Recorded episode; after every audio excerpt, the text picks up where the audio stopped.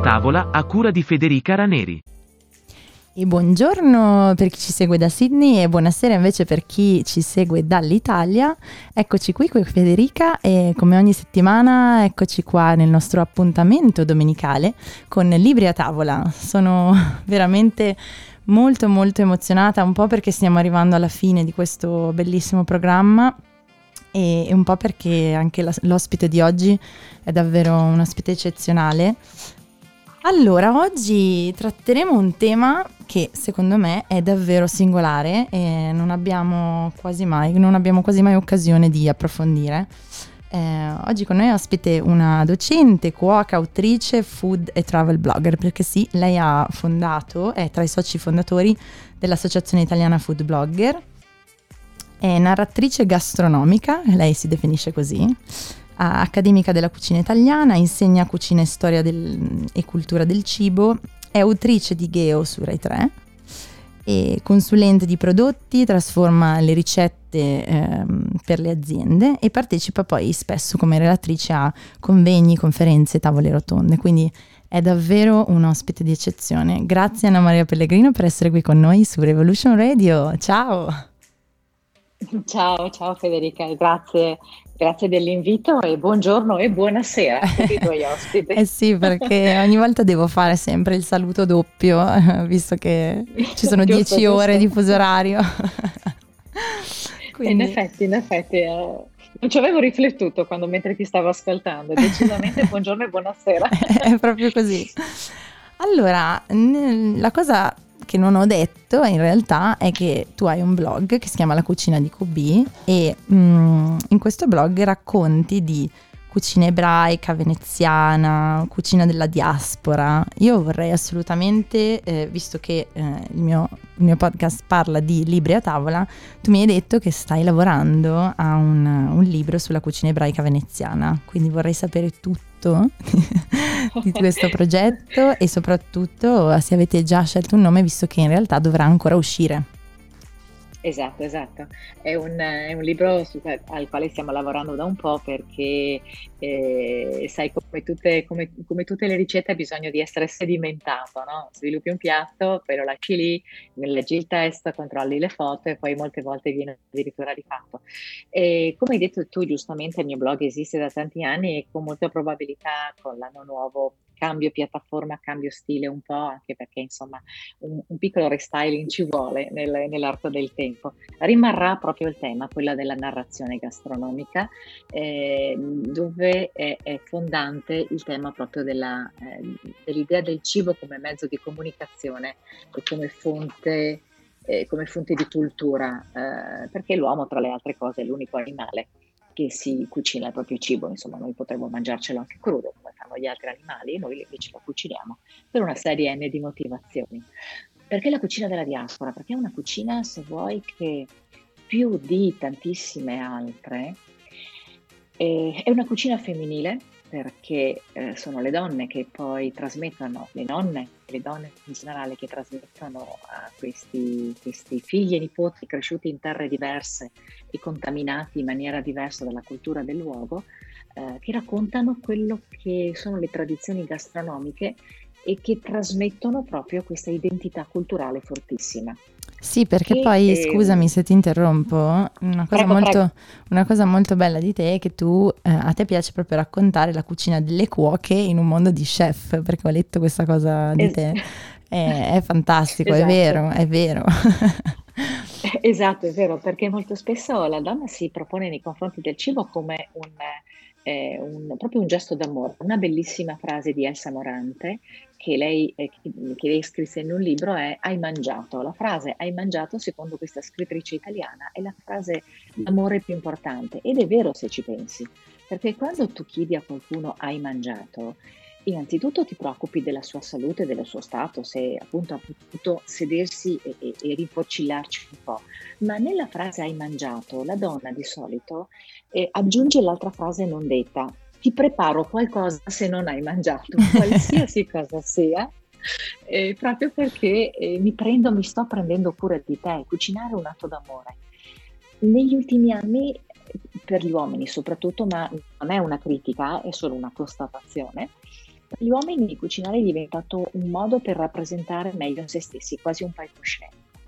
E invece la, la, cucina e il cibo sono degli affari maledettamente seri e non possono essere usati solo come eh, tutto quanto fa spettacolo, insomma, no? sono, eh, come ti dicevo prima, strumenti per comunicare, per dividersi anche, perché il, il cibo è, è, assolutamente linguaggio. Tu prova a pensare um, all'interno di una famiglia di cacciatori toscani se improvvisamente la figlia diventa vegana voi pensi alle discussioni che ci sono e che ci potranno essere all'interno di questa famiglia. Quindi il cibo come identità, no? cioè, come, come, strumento con il quale appunto comunicare, ma anche come strumento con il quale anche rifiutare l'altro. No? Una volta c'erano le religioni, come nel caso della religione ebraica, eh, dove ci sono tutta una serie di regole che sono definite dai rabbini, inserite, eh, diciamo, che si ritrovano all'interno della, dei libri del Talmud e che sono i libri sacri e eh, interpretati dai rabbini e tutte racchiuse all'interno della kasherut. E questo atteggiamento che hanno gli ebrei nei confronti del cibo è molto bello perché eh, innanzitutto non è un giudizio nei confronti del cibo come lo, era, per esempio, come lo è per esempio la religione cattolica o la, eh, eh, diciamo il, mondo, eh, il mondo musulmano.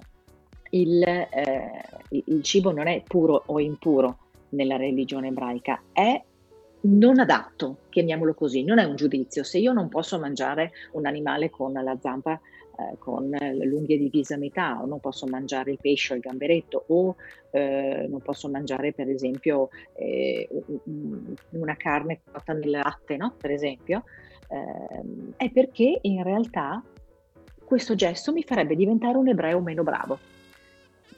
Anche il, anche il sedersi a tavola per il mondo ebraico è un atto per migliorare se stessi e la tavola deve essere sempre un luogo bellissimo e quasi vista come un altare, per cui le tovaglie, anche oltre i cibi e la consuetudine della condivisione dei cibi, il, la tavola deve essere preparata benissimo, ci devono essere delle meravigliose tovaglie, magari delle belle porcellane, dei bei bicchieri e tanta allegria a tavola.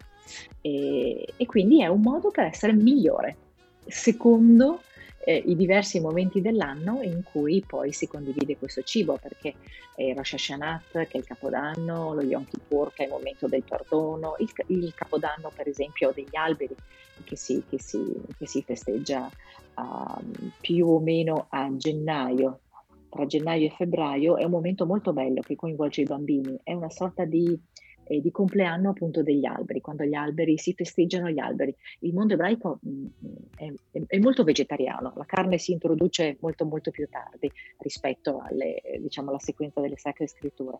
E, e gli alberi perché eh, si pensa che in Libano e nell'area geografica di riferimento gli alberi si stanno risvegliando dal lungo inverno e quindi mh, mm, eh, ricoprono la loro chioma con tutti questi germogli che sono quasi dei gioielli. E tu pensa che in tutte quelle parti del mondo in cui eh, i, la, la, temperatura è ancora molto fredda, non solo l'Italia, ma immaginati anche per esempio Varsavia, no? eh, con certo. la neve, a gennaio c'è la neve, fa freddissimo. I bambini dipingono dei fiori, dipingono dei frutti e decorano questi alberi e decorano con questi frutti, con questi disegni gli alberi eh, e li festeggiano. Quindi tu pensa alla bellezza che c'è in questo, eh, in questo racconto, no? di, è, di, rispetto se vuoi. Ma no? è meraviglioso e se posso, cioè come state, perché sono veramente tantissime, tantissimi concetti da, da dover sì. eh, cioè, mettere insieme in un libro, cioè quale criterio state seguendo per appunto... Sì, i, sì. I, I, criteri sono quelli, se vuoi, proprio della, del susseguirsi delle stagioni, quindi del susseguirsi delle feste.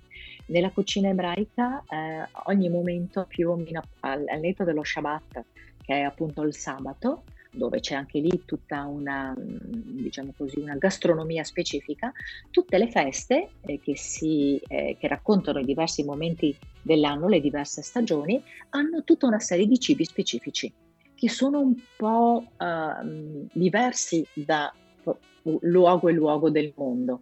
Venezia è stata, se vuoi, eh, capace di riunirli e contaminarli tutti nella comunità ebraica eh, veneziana, nel ghetto, che a Venezia è, è, diviso in tre, cioè il ghetto, il ghetto vecchio, il ghetto nuovo e il ghetto nuovissimo, mm, più di 500 anni fa, cioè ormai ha mm, festeggiato 504 anni, se non ricordo male, è stato il primo ghetto in Europa e quindi sono arrivate popolazioni che avevano una loro identità diversa. Sono arrivati gli Aschenaziti, quindi di, diciamo così, eh, che venivano dal mondo tedesco, ma poi anche i Sefarditi, gli spagnoli, i Levantini, quelli che venivano dal Medio Oriente, e poi c'erano gli italiani, per esempio, cioè l'ebreo proprio che viveva in Italia.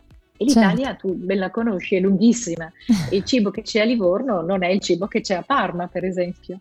Per cui Venezia è stata capace di fare questo, ha contaminato una serie di piatti, quindi eh, si può dire che alcuni dei piatti come eh, non so, le paste con le gribole, che sono i ciccioli di oca, o le sarde in saor, o eh, il, per esempio i bigo in salsa, che è un piatto di magro, non si capisce bene quando iniziano ad essere veneziani e quando cominciano ad essere ebrei, per dire, proprio perché c'è stata questa meravigliosa contaminazione. Mamma mia, fantastico. In, in più c'è una cosa particolare che a Venezia uh, non c'è stata in tutta Europa ed ecco perché io amo questa città nella quale sono nata, perché è una città molto libera e molto femminile eh, il, la tua bellissima trasmissione che si chiama appunto eh, Libri a tavola eh, mi, mi, mi, ha, come dire, eh, eh, ce, ce, l'ho nel cuore, si può dire, perché io sono una, un amante dei libri fin da piccola, una grande bibliofila, nel senso che ne, ne, li colleziono, ho migliaia a casa. E, e, Venezia è stato il primo luogo nel mondo dove si poteva stampare liberamente, anche se eri una donna potevi stampare, guarda un po', che senza meraviglia. avere l'autorizzazione di un maschio. E poi c'era eh, Rialto, c'erano i mercati, Venezia era al centro del mondo dei commerci e quindi immaginati un, giorno, un giovane cuoco rinascimentale del tardo medioevo che arriva a Venezia, assunto in queste famiglie patrizie ricchissime, che si trova libri, che prima non c'erano, dove poter studiare, quindi non so, il Tranciante, il Bartolomeo Scappi, e poi andava al mercato, trovava tutto quello che non avrebbe mai potuto pensare potesse esistere. Quindi da questo punto di vista ecco perché Venezia è unica, ecco perché la sua gastronomia, anche eh, diciamo così limitata se vuoi dalle regole severe della Cascerut, è una gastronomia unica. Meraviglioso, ma, ma avete già scelto un titolo per questo libro? Quando, quando Siamo, uscirà? No, ancora no, dovremmo farlo uscire a Pasqua, vediamo se ci riusciamo, altrimenti sicuramente prima dell'estate. I grandi problemi sono proprio legati anche a questo periodo così strano certo. che ci aspetta, la certo. pandemia e, e quindi diciamo cioè, siamo ancora un pochino sospesi, però dai, questo è l'anno buono, il 2021 deve essere quasi una sorta di momento di rinascita anche attraverso questo racconto, come lo sono i momenti di rinascita che avvengono attraverso le diaspore, insomma, no? e ricominciare da qualche altra parte con uno spirito indomito. Esatto, esatto.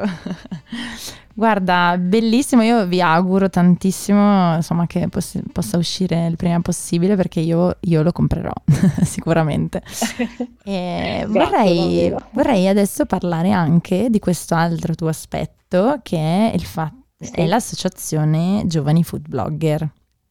E sì. eh, anche qui vorrei sapere insomma come è nata, immagino che sia nata dall'esigenza del fatto di unire insieme eh, persone che si occupano appunto di che, che, hanno food blog o insomma che, insomma che, hanno bisogno di riunirsi per confrontarsi, però raccontaci tu in particolare come è nata questa, questo progetto. Allora, eh, tu devi sapere un po' che in Italia i blog sono arrivati un pochino più, eh, più tardi rispetto al mondo anglosassone, noi arriviamo sempre qualche anno più tardi, dopo ci impegniamo comunque a fondo. Quindi tendenzialmente il primo blog è nel 2005 Cavoletto di Bruxelles, che poi è diventata una piattaforma editoriale, il boom c'è stato, fa conto, tra il 2007 e il 2009.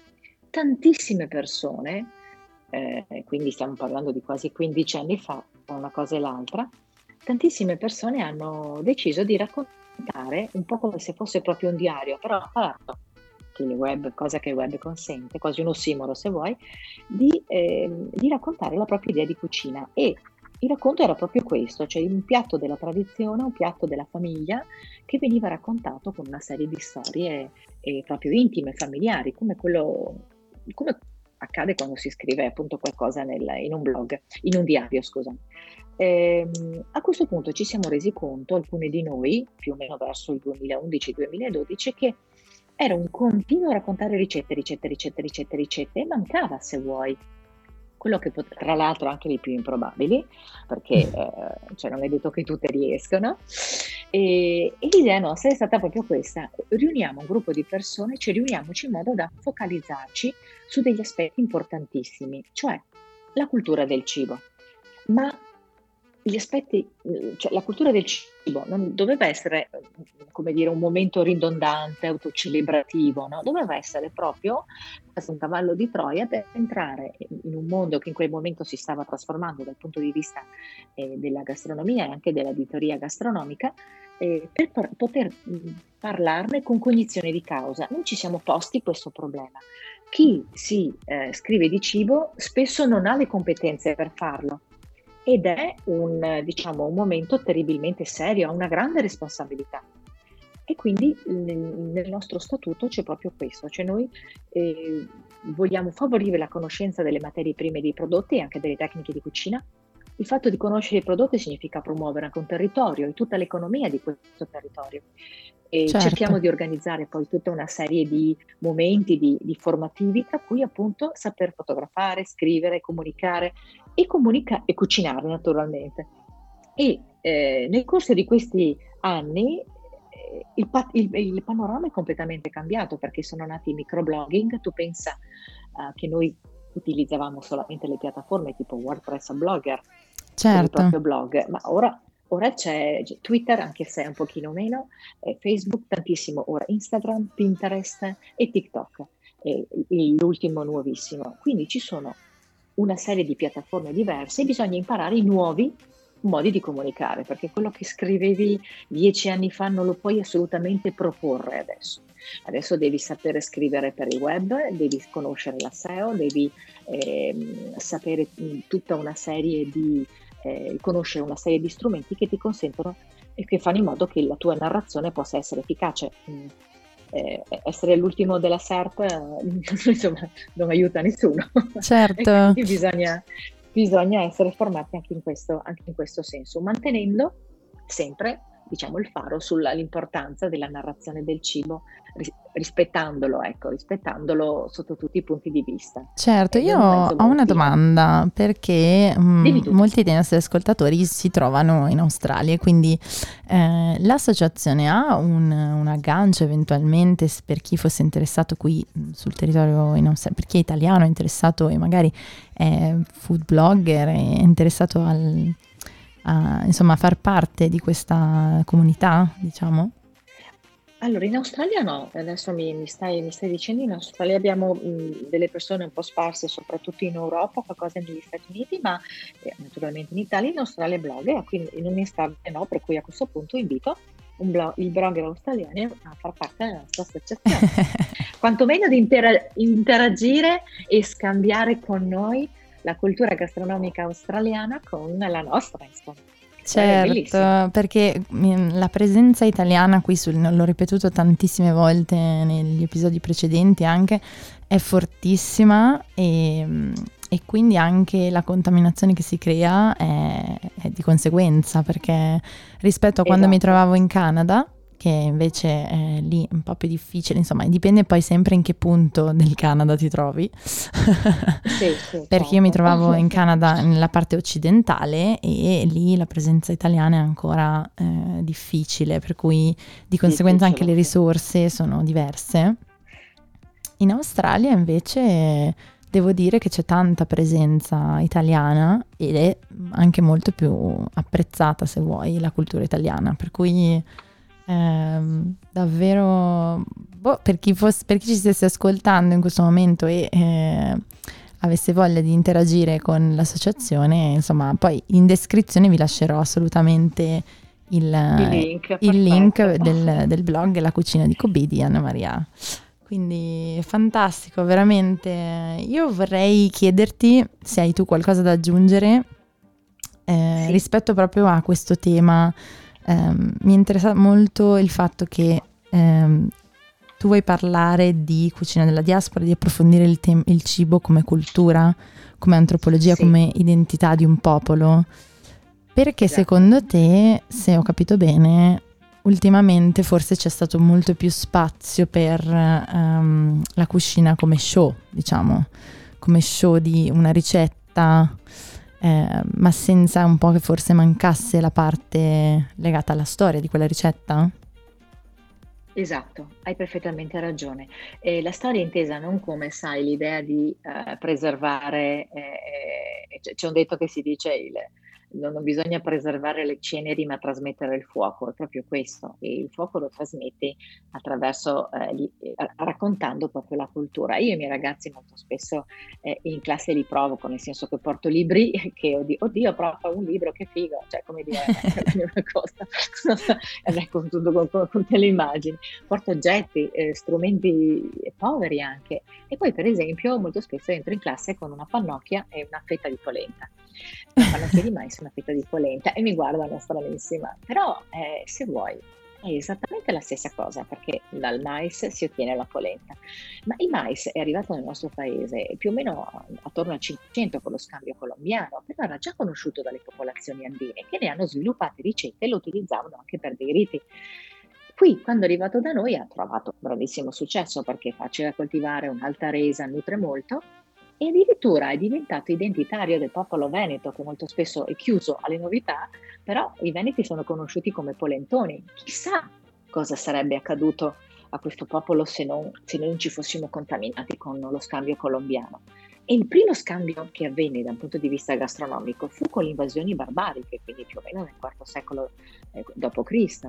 E quindi tu ti ritrovi in una popolazione, quella italiana, chiamiamola così, quella l'Italia di allora, sotto l'impero romano, eh, che si nutre, e tutto il bacino del Mediterraneo, che si nutre con gli ingredienti tipici caratteristici, quindi il grano, eh, inteso come frumento, il, ehm, l'olio e il vino che tra le altre cose eh, il pane, il vino e l'olio sono eh, anche eh, simboli fondamentali della liturgia cattolica, perché il pane è il corpo di Cristo, il vino è il sangue di Cristo e l'olio è quel, quell'ingrediente diciamo, che utilizziamo nei momenti topici come il battesimo, la cresima e l'estrema unzione, quando si saluta eh, il nostro caro che se ne sta andando dandogli una protezione con questo, con questo prodotto così importante eh, della gastronomia locale. E sono arrivati questi barbari che caspitano, loro le verdure non le mangiavano come tutti i nostri bambini, e tanto burro e, e tanta carne e tanto latte.